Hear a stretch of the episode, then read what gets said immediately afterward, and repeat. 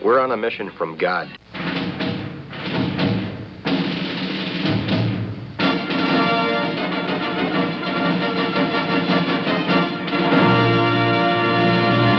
And now for something completely different.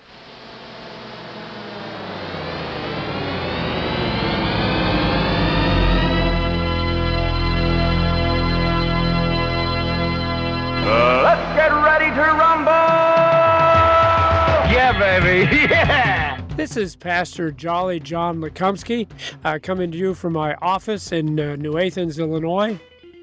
And this is Pastor Matt Youngblood Clark uh, coming to you from my office as well, John, my pastoral study right here at Ascension Lutheran Church in beautiful South St. Louis. And Matt, I, I had I had this great idea. I just wanted to ask if you think this isn't the most wonderful idea I've ever come up up with. What if we would take two of the world's Bible experts, okay, and ask them to take all of their scholarly acumen and all of their vast uh, knowledge and the practical application of the Holy Scripture and give them one passage for them to study and uh, declare on together. Don't you think that would be a great idea, Matt? Now, that's something that I would listen to, John. That is a great idea. Well, sorry, you're out of luck because because all I got all I got is you and me. but but that that's what we're going to do. Uh, uh, you and I are going to take the same Bible passage and, and, and try to do the best we can to explain it because I don't even know what scholarly acumen is. we, we might be in trouble, John. so, dear listener, just so you understand what's going on here, and, and Matt, I don't know, do you, do you want to explain how it is we came to, to do this particular episode where both of us are focusing on the same Bible passage? Because usually one or the other of us takes the lead in whatever Yeah. we're doing on WWB. Yeah. So, uh, Yeah, sure. So, yeah, what we do, yeah, with with with the Basics, a lot of the time the material we use is, is things that we've given some thought to, believe it or not, and uh, given some study to, and that's the case that that happened recently. So, uh, John and I both preached on the same text recently from the Gospel of Luke, chapter four. And you know, as you prepare a sermon, you give it some study, right? You know, uh, you give some thought, some prayer. You you research the original languages. You might read some commentaries um, and you put some work into it. So we usually try Well, to what- then share. Hold, hold on Yeah, go ahead. So, so maybe you just should do it yourself. if, that's what's involved, I didn't know that's what's involved in preparing a sermon. Yeah. Whoa. Usually, John, I don't know Okay. what's your process, John. Oh, well, I usually just copy out whatever I can find from one of the commentaries, but uh, Yeah. O- okay. Anyway, sure, right. sure, sure. no, you put a lot of thought into your sermon Yes, prep. You're not fooling me, John. Uh, Uh. but yeah, you so anyway, to, to use some of that, what we've been enriched by in our own study, hopefully to then uh, share here on the radio too. So, uh, like I said, we recently preached on the same text, so we thought, well, well, maybe we could both talk about the same text and uh, let's see what happens. So, share some insights, a little give and take, a little back and forth. Maybe we can teach each other some things too, and uh, hopefully the listeners will benefit as well. And and and you know this because because you're getting to be not a young blood anymore. You've you've been doing this for a while. Yeah. Uh, Yeah, and, and it's funny, you know, because I, I did it for over 40 years, and you would think uh, after a while it would be the same thing, but but it seems like every year you come back to a scriptural story, and there's something different, something that was really really important, and you're wondering how did I not see that the first time through? So I'm kind of excited to see where the Holy Spirit led you uh, to preach to your people. And uh, we'll uh, share uh, what, because you know you're you're doing this every week. I, I got called in uh, because we have a vacancy here in in uh, Olive Branch in Illinois. yeah, sure. Uh, and it just happened we were preaching on the same text. So, what? Tell people what the story is we want to talk about, and then we'll we'll go from there. Yeah, you got me beat, John, with your 40 plus years. I'm I'm almost at 15, almost. So uh, you're still you're still the senior man here in terms of years for sure. Um, all right, yeah. The the text here is uh, Luke chapter four, and this is this account where Jesus is rejected in his hometown of Nazareth, and so we hear what takes place uh, in the synagogue there, and then what takes place outside of the town too. uh, things start out pretty well, but then they they turn bad pretty quickly. So that's our text. So let me ask you a couple of questions before we begin, Matt. Was there anything about this story that you found particularly challenging? You know what I'm saying? Because sometimes you read a Bible story, and say, oh, I know exactly, I, I can see where that applies. Uh, but was there anything in this story that you found particularly challenging? Because that's what that's what we do. We, don't want to just give a Bible story. We want to take a Bible story and show how it applies to our people's lives. Yes. So I think for me, uh, sorting through what is it that really ticks off the people Oh. of Nazareth. So Jesus says some things, he makes some bold statements, uh, but what is it that finally pushes them over the edge so much that they want to push Jesus over the edge, literally? Um, um, so, so yeah, you know, at the end of the text, they want to, they're ready to push Jesus off a cliff. All right. Uh, so, what is it that drives them to that point? Because again, he says a number of things. So, so what is it that really fuels that? And uh, that that's something that I think, you know, I wrestled with, and in the end, I think became uh, a, a central part of the message. Even And and you know, see, it's it's cool how the Holy Spirit works, and and, and I hope people understand that that actually a, a good sermon doesn't come from any man, from Matt or from John, but really is the work of the Holy Spirit through them. Because see, now I didn't dwell. In fact, that's the part of the text that I left out when when I was dealing with it. perfect, good. Well, between the two of us, we'll have a complete It- it- sermon. It, John. it should work. Yeah, because my for me, my focus was upon the fact of, of what it was uh, that that offended Jesus, not Oh, what's, okay. which offended the Okay. crowd. So this this should work out pretty good. Yeah, yeah. Perfect. Good. Um, well, do you want to read? Do you want me to read? Uh, uh, I can get us started. Yeah. Okay, Let's all uh, right. let's start with uh, chapter four, verse sixteen.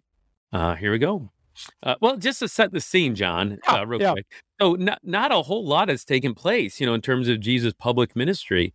Um, you know, before this, we have his baptism, certainly in the Jordan. We have his temptation in the wilderness. Uh, he begins his ministry, and then, really, not long after that, it seems, he returns to his hometown of Nazareth. So that's where this this account picks up. And, and Matt, now that you brought it up, and I didn't, uh, not to interrupt you, but see, that's what puzzled me about the whole story. Because if you go to the other gospel writers, when they begin the ministry of Jesus, it's all a thing of success, right? They talk about how he preaches the gospel and heals the sick and does miracles. And I thought it was interesting that Luke actually starts off with a failure. you know, the With ministry begins- rejection. yeah, with a colossal failure. Yeah, I mean, honestly, if if if I would preach a sermon and people would take me uh, out to kill me, I would probably say that probably wasn't as good a sermon as I thought. okay, Gonna take you out to the Kaskaskia River, John. Throw you in. Let the Well, Asian and- carp. yeah, let them. Any number of times they wanted to do that, Matt. so, all right, I, am sorry. Go ahead and read as far as you feel like you need go. to read. Yeah. All right. Okay. Uh, so, so verse 16. And Jesus came to Nazareth, where he had been brought up. And as was his custom, he went to the synagogue on the Sabbath day and stood up to read. And the scroll of the prophet Isaiah was given to him. And he unrolled the scroll and found the place where it is written. And then Luke here quotes Isaiah and says, The Spirit of the Lord is upon me because he has anointed me to proclaim good news to the poor. He has sent me to proclaim liberty to the captives, recovering of sight to the blind, to set at liberty those who are oppressed, to proclaim the year of the Lord's favor.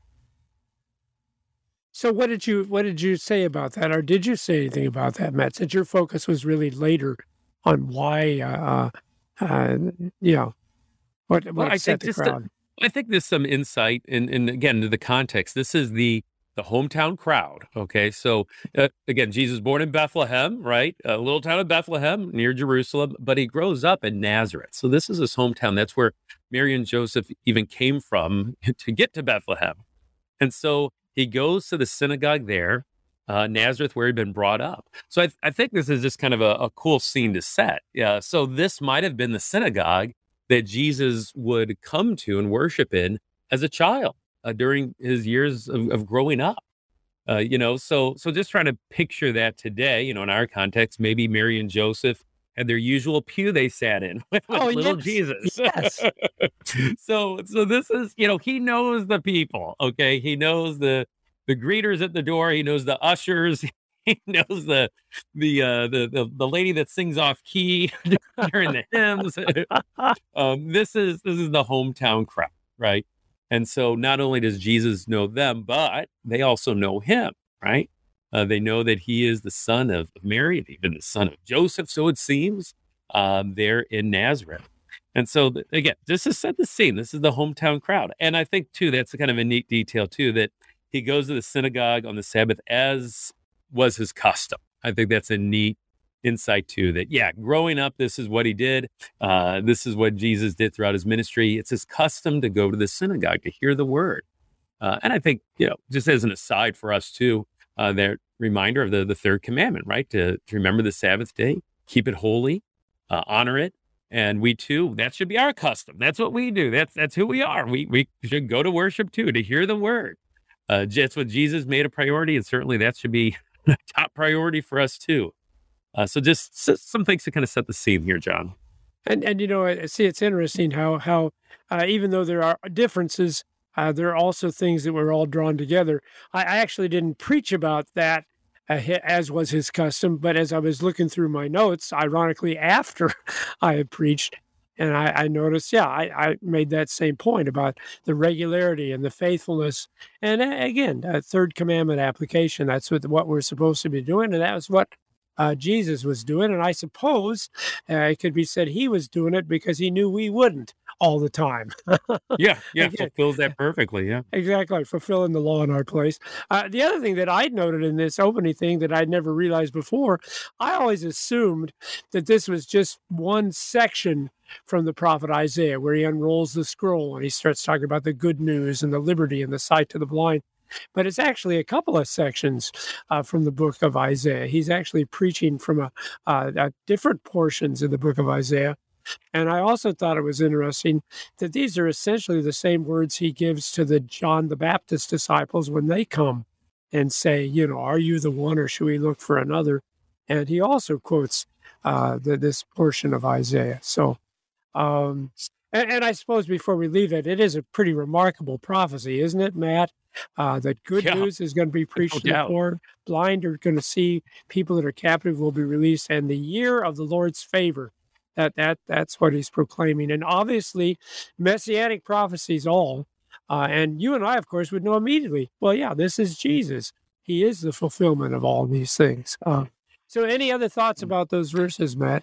Yeah, I guess uh, you know the other thing is you know so far nothing unusual is happening, right? Yeah. So this was this was a common practice where yeah, the the Hebrew scriptures, you know, we call them we call it the Old Testament, but the Hebrew scriptures, that's because that's the only scriptures they had, right? New Testament wasn't written yeah. yet. So the Hebrew scriptures were read publicly, and then people would make comment on it, you know, teaching from it. Okay. Um, so so far this isn't unusual for someone like Jesus to to read from the scroll, to read from these Old Testament scriptures, these Hebrew scriptures, and and uh, to do that publicly. So, you know, so far so good. But you know, for you and I, I think the the neat insight too is these words of Isaiah were written 700 years earlier, and you know, guess who was behind inspiring these words? well, Jesus, you know, yeah, yeah. the Lord. So, you know, Jesus, the word made flesh for crying out loud, is up there reading the written word from Isaiah. And God himself is the one who inspired those words. Um, so you know, Jesus, the one who's behind these words, is now reading these words publicly, um, which I, I think is just kind of cool. Uh, and these words too, like you pointed out, John, you know, sent here, but then also John the Baptist. So they're they're sort of Jesus' mission statement, kind of his platform. Okay, what is what is the Messiah about? What what's the Messiah doing here uh, on earth? And I think these words really do shed light on why Jesus has come and it's about the good news, proclaiming the good news um, to everyone, uh, and then uh, healing, restoring, um, proclaiming the year of the Lord's favor, ushering in the reign of God, uh, reversing the effects of sin by preaching the good news, by healing, restoring. You know, this is why Jesus has come uh, as Messiah, uh, as was prophesied seven centuries earlier. And, and Matt, again, I, I, think that's so important. Uh, what you just said, that's a really profound insight because it's really easy to make Jesus into a new Moses.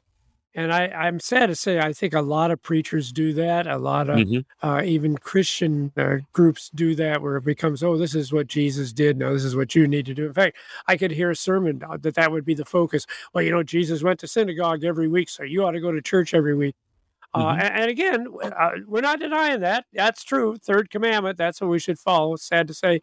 Uh, uh, even when we go every week, sometimes we don't do it with our full heart. You know, we don't gladly hear and learn the Word of God, like it says in the Catechism. We're just there biding our time.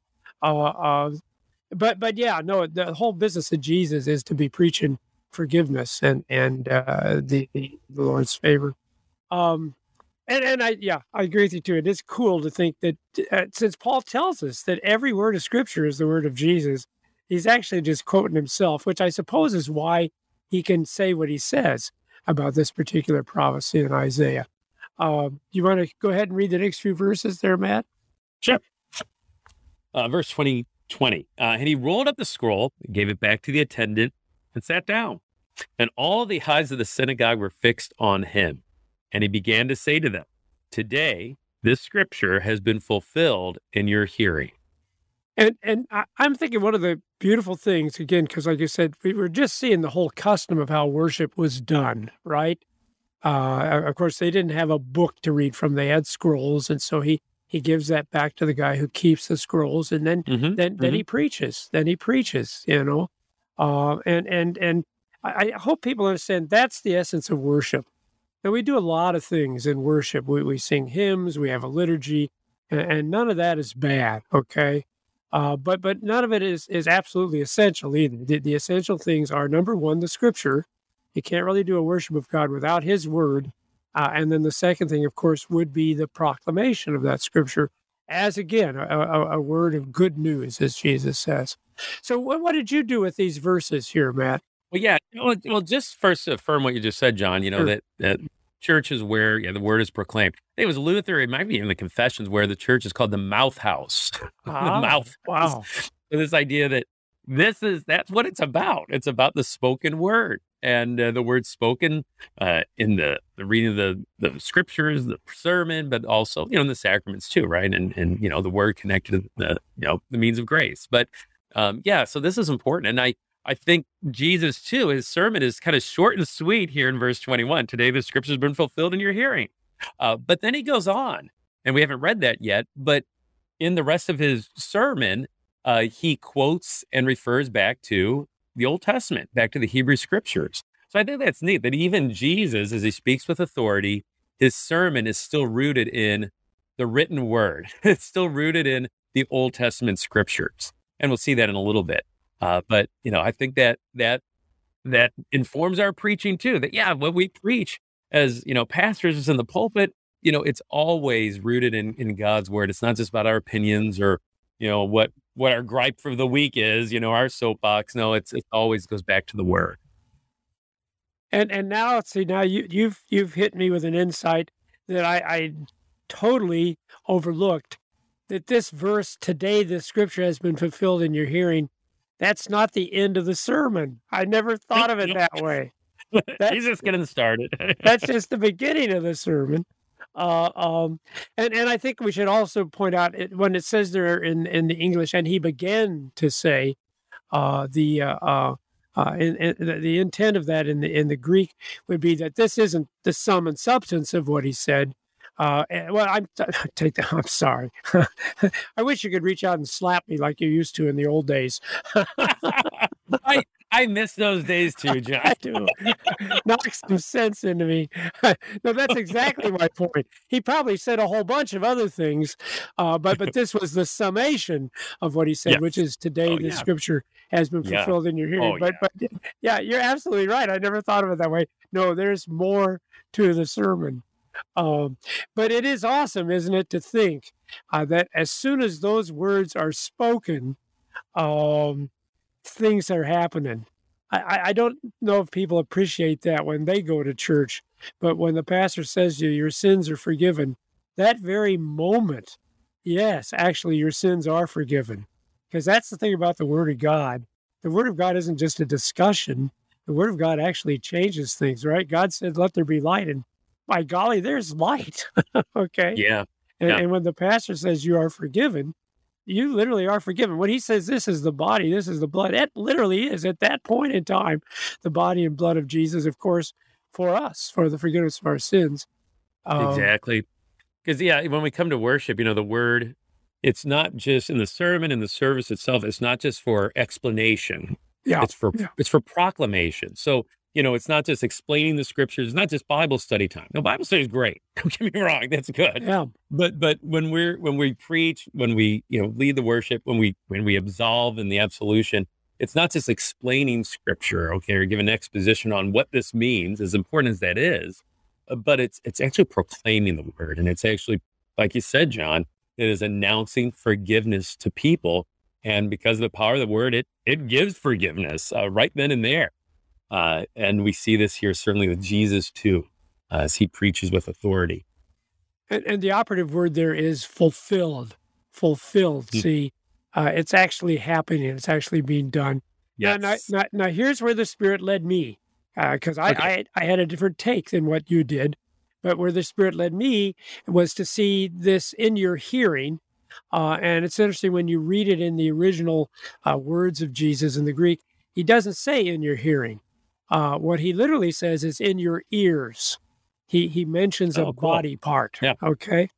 And I reflected on that. I thought, why would it say that? I- the, the English is trying to make it understandable, although I think we would have understood, wouldn't we? If they had simply said, it has been fulfilled in your ears. ears. Yeah, Um, yeah, we could. Yeah, But I thought, well, why did, because see, we would think if you're going to name a body part, what, what would be the body part you would name if you want to talk about fulfillment, where faith is going on? What body part would you mention? sure. You think you know your heart, your soul, your mind. Yes, exactly. little deeper. Exactly. Uh, and in fact, that's probably a heart is the word the Bible would use. We, like you say, we might talk Yeah. about the brain, the mind. Yeah, but Um, heart. Uh, But it dawned on me, see, that's the problem with these people. And you're going to illustrate that uh, when, when we get further into this and the, the rest of the sermon. Uh, but the problem is that the heart, there is no heart in the, or not a heart that can receive faith. Um, and that's what people don't understand. I think everyone thinks we have something within us that if God is appealing enough, if he makes his argument well enough, then we'll receive it and Mm, accept it. yeah. Uh, but as you know from the catechism, we believe that we cannot, by our own reason or strength, believe in the Lord Jesus Christ or come to him. Uh, Yeah. So there is no heart here to receive these things. Uh, here's what the Old Testament says about our heart it says that it, we have a, a hard forehead and a stubborn heart. That's what the Bible says about us That about sums it up. yeah. Yeah. Uh, and, and of course, you know, Jesus, he, he talks about the heart and he says it's out of the heart that comes all the evil, Oh, right? yeah. Adultery and and anger and lust, and the list just goes on and on. But but here's the promise I want to share as we wrap up this episode. And then we're going to come back next week and hear the rest of the sermon, which I'm intrigued. I'm intrigued by that. Uh, um, here's what he says he wants to do in Ezekiel 36, 26. And I will give you a new heart and Yeah. a new spirit I will put within you, and I will remove the heart of stone from your flesh and give you a heart of flesh. Uh, but it's got to start by coming in the ears. It's got to start by coming in the ear. Uh, and then it comes in, and then it gives us a, a new heart, like the text says. Or, or Paul even talks about maybe a, a, a different heart completely. a new creation is Yeah. the language that Paul uses. Um, but that was where my focus was that yeah we we got to have this other heart uh, uh and and uh and that's going to be done by the scripture that god reads to us although the the issue we'll have to wrestle with also next week then matt is why didn't it why didn't that Yeah, work yeah. in these people why didn't they uh uh, uh become believers um because uh, if you want to read verse 22 real quick Yeah, yeah, definitely. And all spoke well of him and marveled at the gracious words that were coming out of his mouth. so it said- sound, sounds like they like the sermon So Sound far, like- so good, John. Yeah, Yeah, I know. This yeah. is a, yeah, for sure. so any last words matt No, I, I just love that insight, the, the power of the word, John. Uh, and faith comes by hearing and hearing the word of Christ, right? And and they are hearing the word of Christ from his lips. Uh, but we too uh, hear that word of Christ no less today uh, through the preached word. So next week we'll hear the rest of the sermon. This has been Wrestling, Wrestling with with, Basics. basics.